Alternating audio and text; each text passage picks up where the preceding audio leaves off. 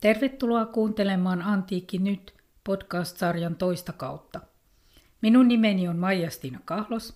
Olen antiikin historian tutkija ja puhun tässä podcast-sarjassa antiikin Kreikasta ja Roomasta, kirjallisuudesta ja historiasta.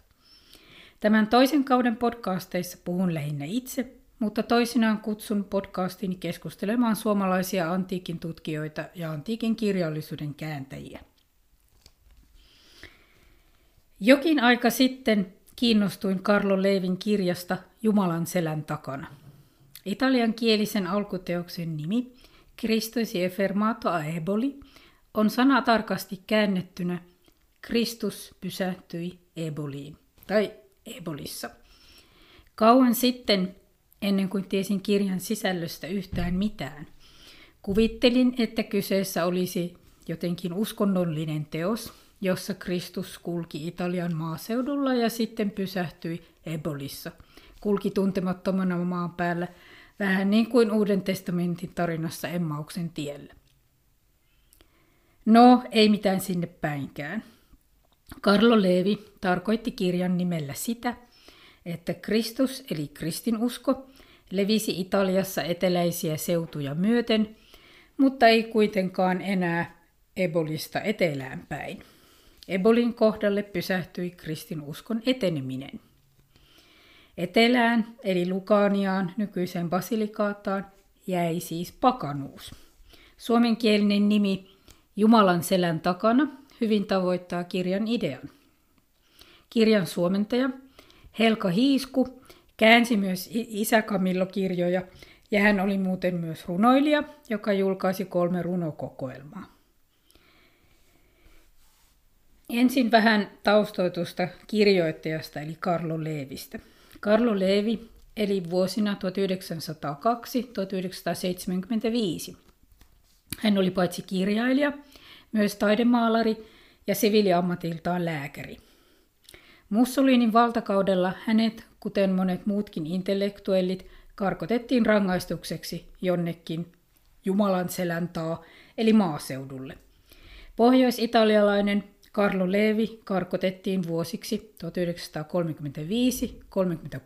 1935-36 ensin Grassanoon ja sitten Alianoon. Aliano oli kirjassa kuvatun Gallianon esikuvana. Leevi kirjoittaa itsestään, mutta kannattaa kuitenkin suhtautua muisteluun enemmänkin romaanina.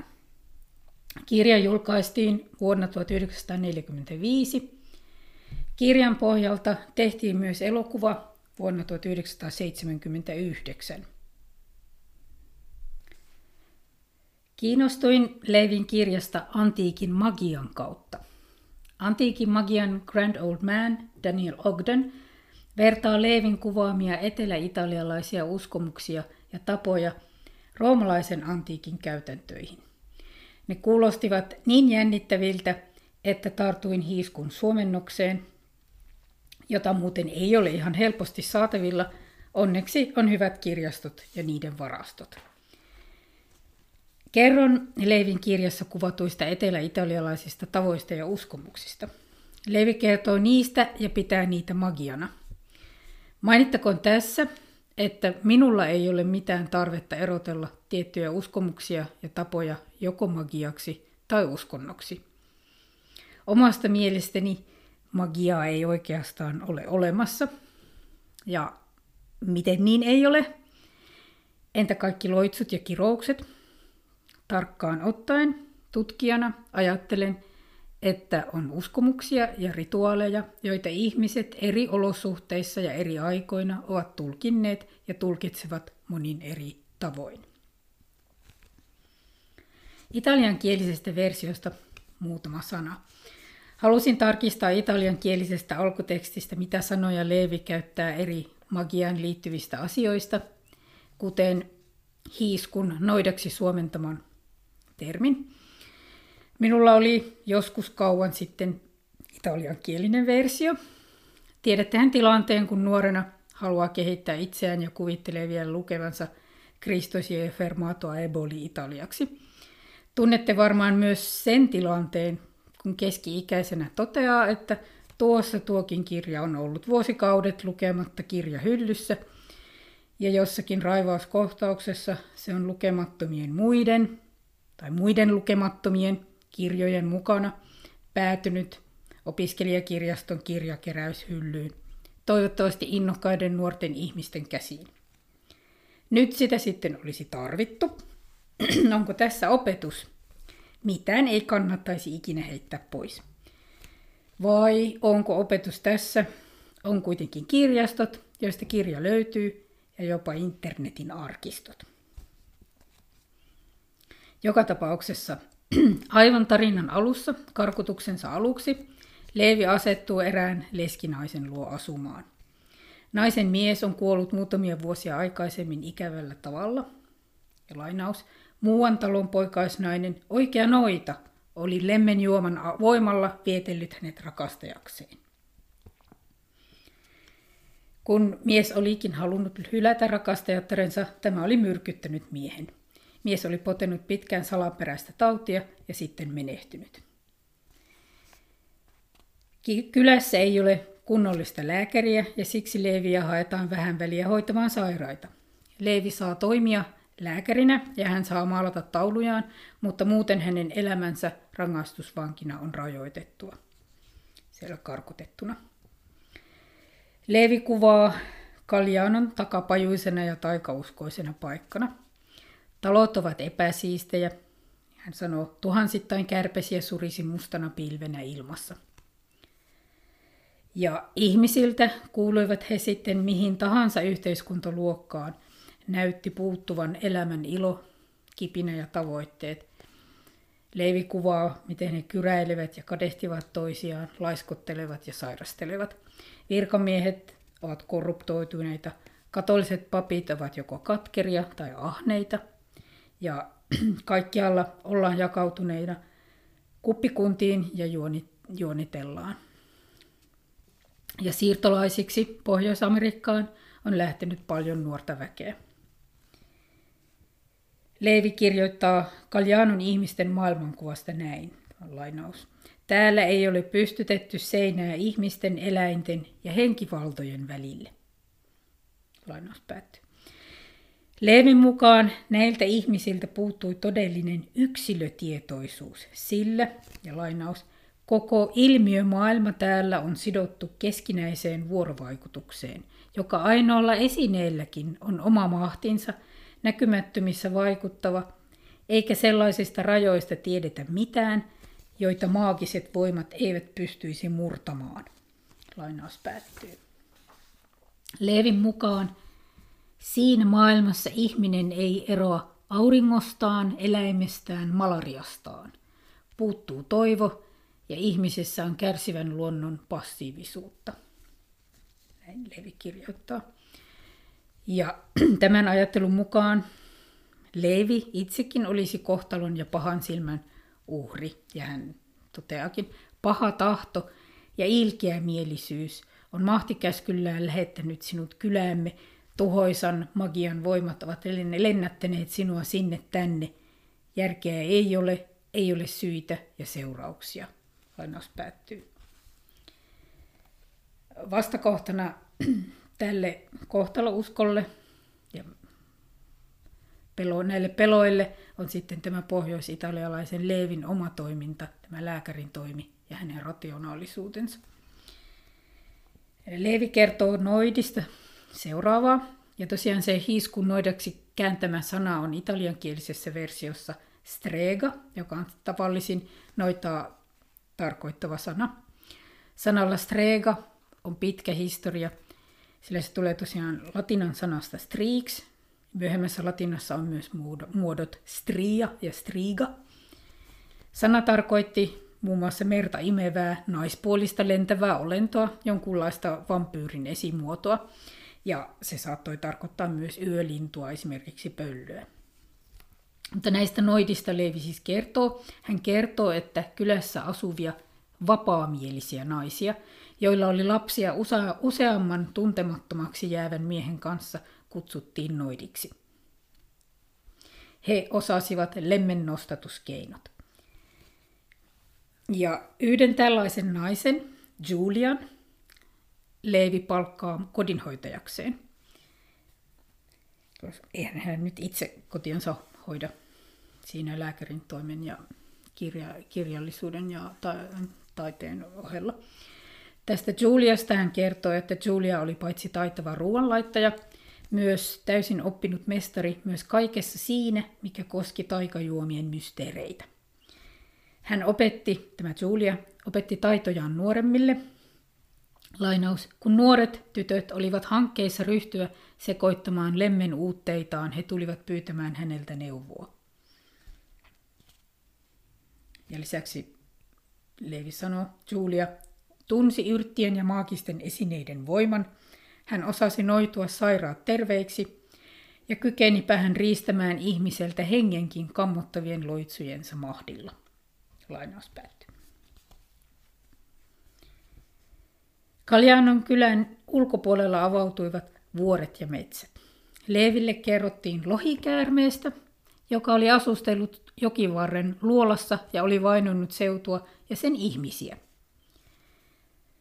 Leevi kertoo, se raateli kuoliaaksi talonpoikia, saastutti koko tienoon ruttoisella hengityksellään, ryösti saaliikseen nuoria tyttöjä, tuhosi laihot. Seudun asukkaat olivat niin epätoivoisia, että pyysivät aluksi, avuksi ruhtinas kolonnaa. Tämä ruhtinas asestautui, lähti lohikäärmeen luolalle ja vaati lohikäärmeen kaksintaisteluun. Ja tämä on todella kuin jostakin keskiaikaisesta sadusta. Ruhtinaan miekka ei kuitenkaan tehonnut lohikäärmeeseen, ja hän oli jo lähtemäisillään pakoon, kun kuuli ja näki itsensä neitsyt Marian ja kuuli tämän rohkaisevan äänen. Ruhtinas tietenkin nyt surmasi lohikäärmeen ja pystytti paikalle kirkon neitsyt Marialle, jonne hän sitten sijoitti lohikäärmeeltä irrottamansa sarvet. Muitakin ihmeellisiä olentoja seudulla oli. Noitanainen Julia kertoi Leiville ihmissusista, miehistä, joita Kaljanossakin asui.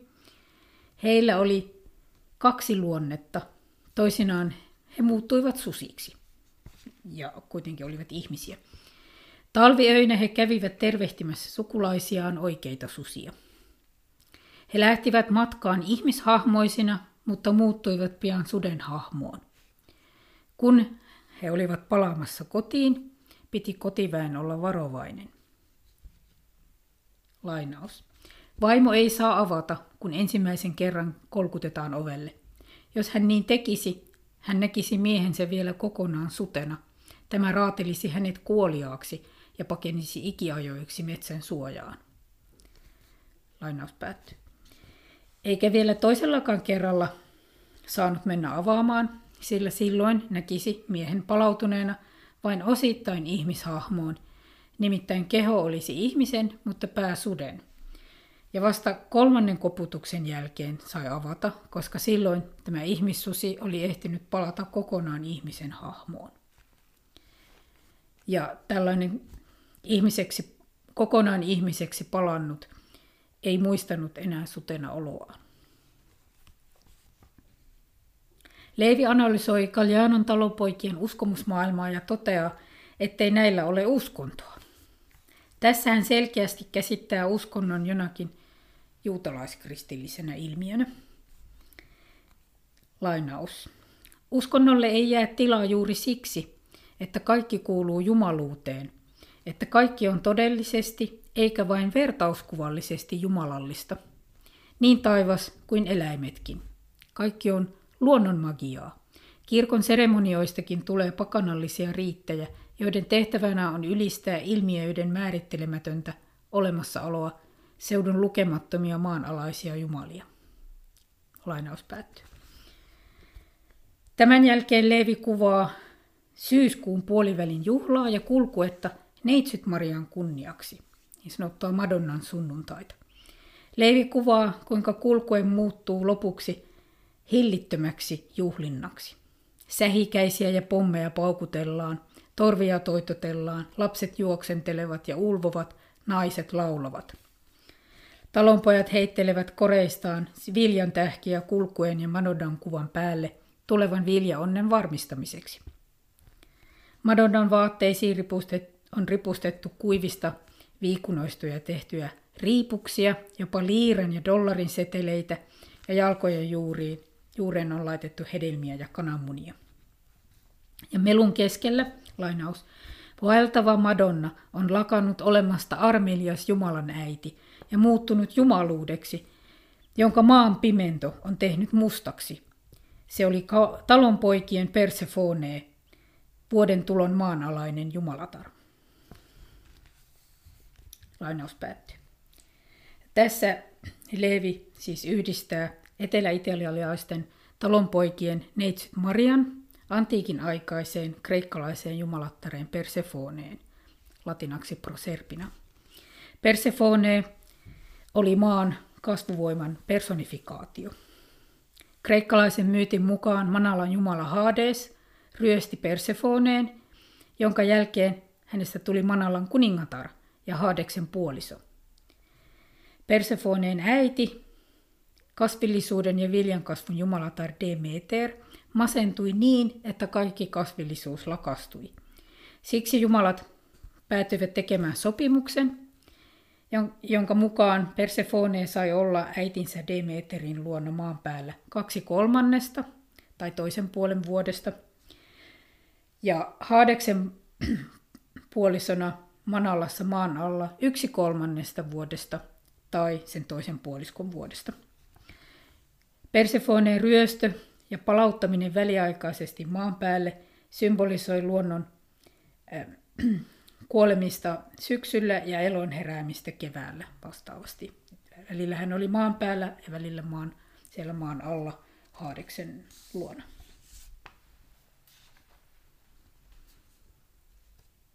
Leivi kertoo myös talonpoikien uskomuksesta, jonka mukaan saattoi löytää unessa näkemänsä aarteen aarnihaudasta.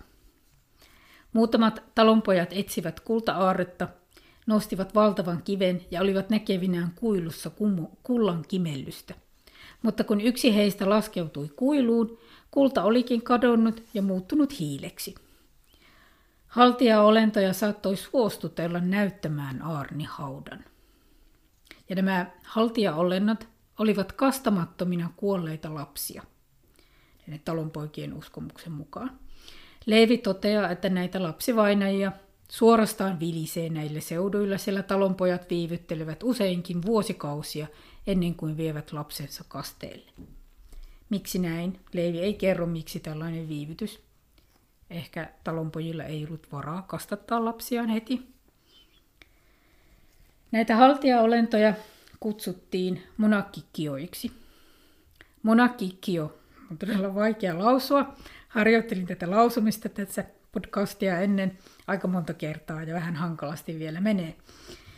Mutta siis tämä nimitys, monakikio, tarkoittaa pikkumunkkia. Ja tunnetaan, tämä haltija tunnetaan myös nimi, nimillä monacello tai monacetto.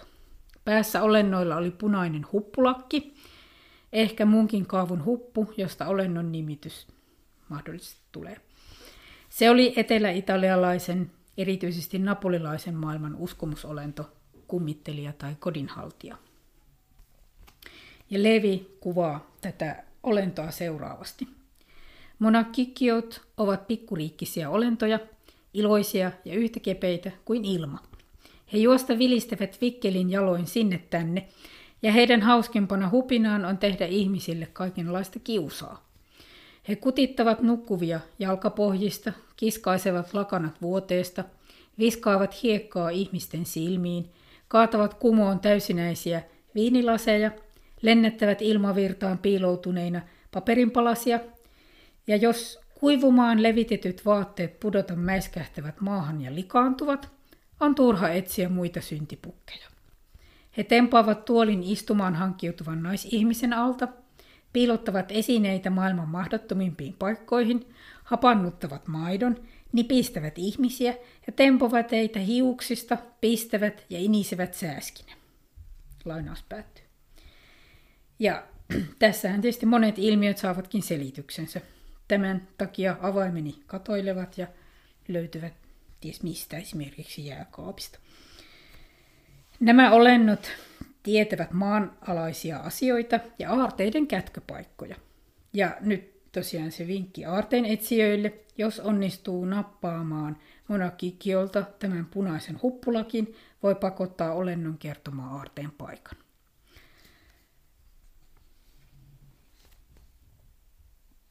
No Lemmentaajoista Leevi kertoo, että tämä hänen taloudenhoitajansa, tämä Julia, tämä noita, opetti hänellekin lemmentaikojaan. Ja Leevi väittää oppineensa lemmenloitsuja, joilla saattoi sitoa ihmisten sydämen sekä lähellä että kaukana.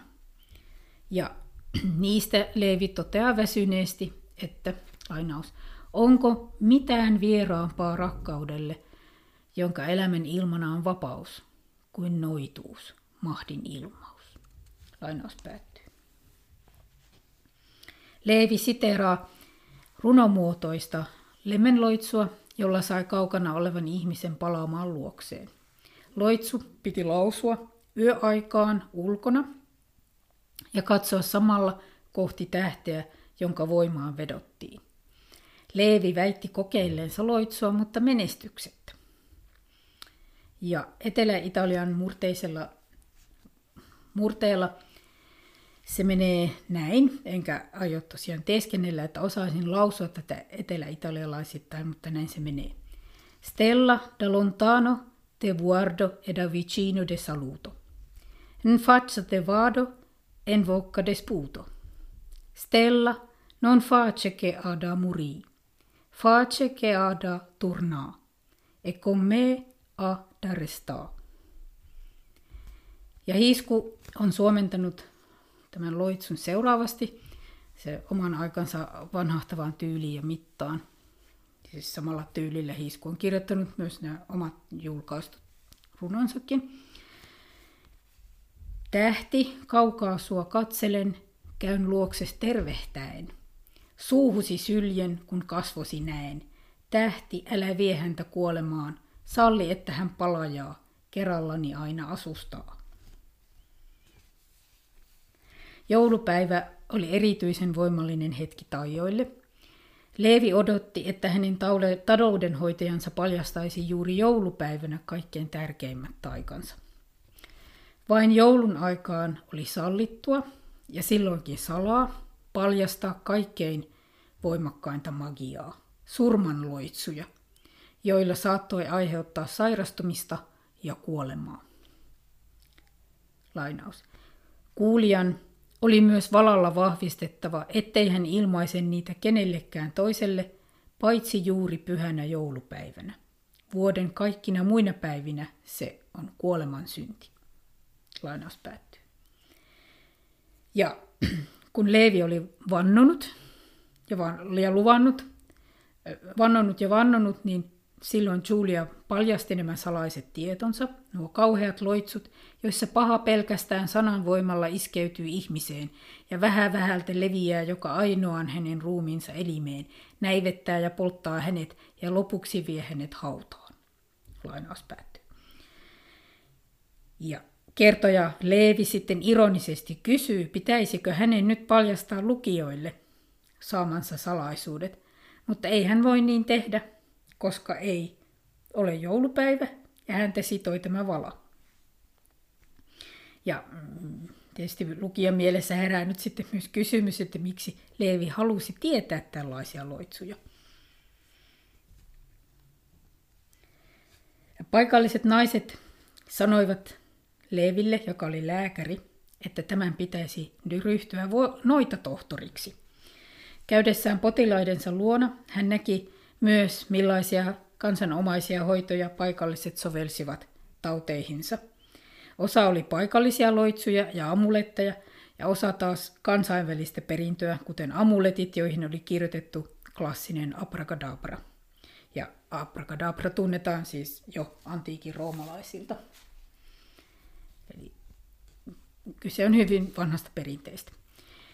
Ja Levi kertoo, että ihmisten kaulassa riippui narun varassa paperilappu tai kolikko, johon tä, tätä abracadabraa oli kirjoitettu kolmion muotoiseksi loitsuksi. Talonpoikien mielestä nämä loitsut eivät olleet missään ristiriidassa lääketieteen kanssa. Samanlaisella kunnioituksella he suhtautuivat lääkärien kirjoittamiin resepteihin, varsinkin jos ne oli kirjoitettu latinaksi tai hyvin epäselvällä käsialalla. Niin suuri oli usko lääkärin resepteihin, että niiden ajateltiin tehoavan kaulaan ripustettuna amuleteiksi, ei niinkään niillä hankittaviin lääkkeisiin. Ja tässä minulle, minä ajattelen heti, että lääkkeet olivat varmasti myös hyvin kalliita, vaikka Leivi ei tätä tässä pohdikaan. Talonpoikien taikaesineinen Levi mainitsee kabbalistiset ja astrologiset merkit, rahat, pyhimysten kuvat, madonnan kuvat, sudenhampaat ja rupikonnan luut. Ja sitten hän mainitsee, että lapsista karkotettiin pois matoja hokemalla viikonpäiviä edestakaisin maanantaista sunnuntaihin ja lauantaista takaperin sunnunta, sunnuntaihin. Maanantai pyhä, lunedi santo, tiistai pyhä, keskiviikko pyhä ja niin edelleen, kunnes tulee sunnuntai on pääsiäinen, domenica ja paskua. Sitten sanotaan toivotus madon karkotuksesta, onji verme in terra kaska ja hiiskun kääntämänä maahan mato ryömiväinen – sananmukaisesti siis jokainen mato pudotkoon maahan.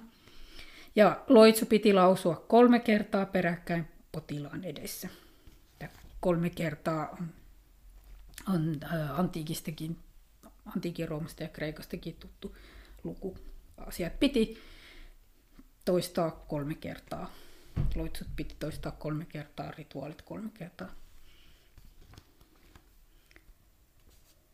Ja Karlo Leevin kuvauksessa on tosiaan paljon antiikin tutkijaa kiinnostavaa. Leevin kuvaamat tavat ja uskomukset muistuttavat monia kreikkalais-roomalaisen antiikin tapoja ja uskomuksia, kuten jo tässä mainitsin useita esimerkkejä. Varmasti monissa tapauksissa kyse on jatkuvuudesta, mutta joissakin tapauksissa voi olla ehkä varovaisen skeptinen. Eivät kaikki asiat jatku suoraan antiikista – Monet tavat ja uskomukset ovat ja ovat olleet jossakin määrin yleismaailmallisia, eikä niiden tarvitse olla juuri peräisin antiikin roomalaisilta tai kreikkalaisilta. Antiikimagiasta pääsee itse asiassa lukemaan tulevassa kirjassani taikakirja Magia antiikin Kreikassa ja Roomassa, joka ilmestyy tämän vuoden elokuussa Otavan kustantamana. Mielenkiintoista on myös Karlo Levin lievästi sanottuna alentuva ja pilkallinenkin suhtautuminen talonpoikien tapoihin. Ja tällainen suhtautuminen ei ole ollut mitenkään harvinaista ennenkään. Jos vertaa antiikkiin, niin esimerkiksi antiikin Roomassa koulutettu eliitti, nämäkin kerrotsenekat ja pliniukset, suhtautuivat halveksuen kansantapoihin. Ei siis mitään uutta tässäkään. Leevin tapauksessa kauhistelu on erittäin ymmärrettävää. Hän oli lääkäri ja hän joutui sivusta seuraamaan, kuinka nämä Kaljanon ihmiset saivat huonoa hoitoa. Hän kuitenkin sai harjoittaa lääkärin tointa siellä karkotettuna ollessaan. Jossakin määrin hän suhtautui myös ymmärtäväisesti ihmisten tapaa, tapaan etsiä selviytymiskeinoja perinteistä. Muuten hän näki tämän Kaljanon tilanteen siis sen yhteiskunnallisen tilanteen toivottomana. Tässä voi nähdä Pohjois-Italian kehittyneimmästä maailmasta tulleen ihmisen kauhistelua Etelä-Italian toivottomuudesta. Toisaalta tätä romaania tai tätä romaanissa kuvattua Kaljanoa voi lukea myös vertauskuvana koko sen aikaisen Italian Mussolinin diktatuurin ajan Italian alennustilasta.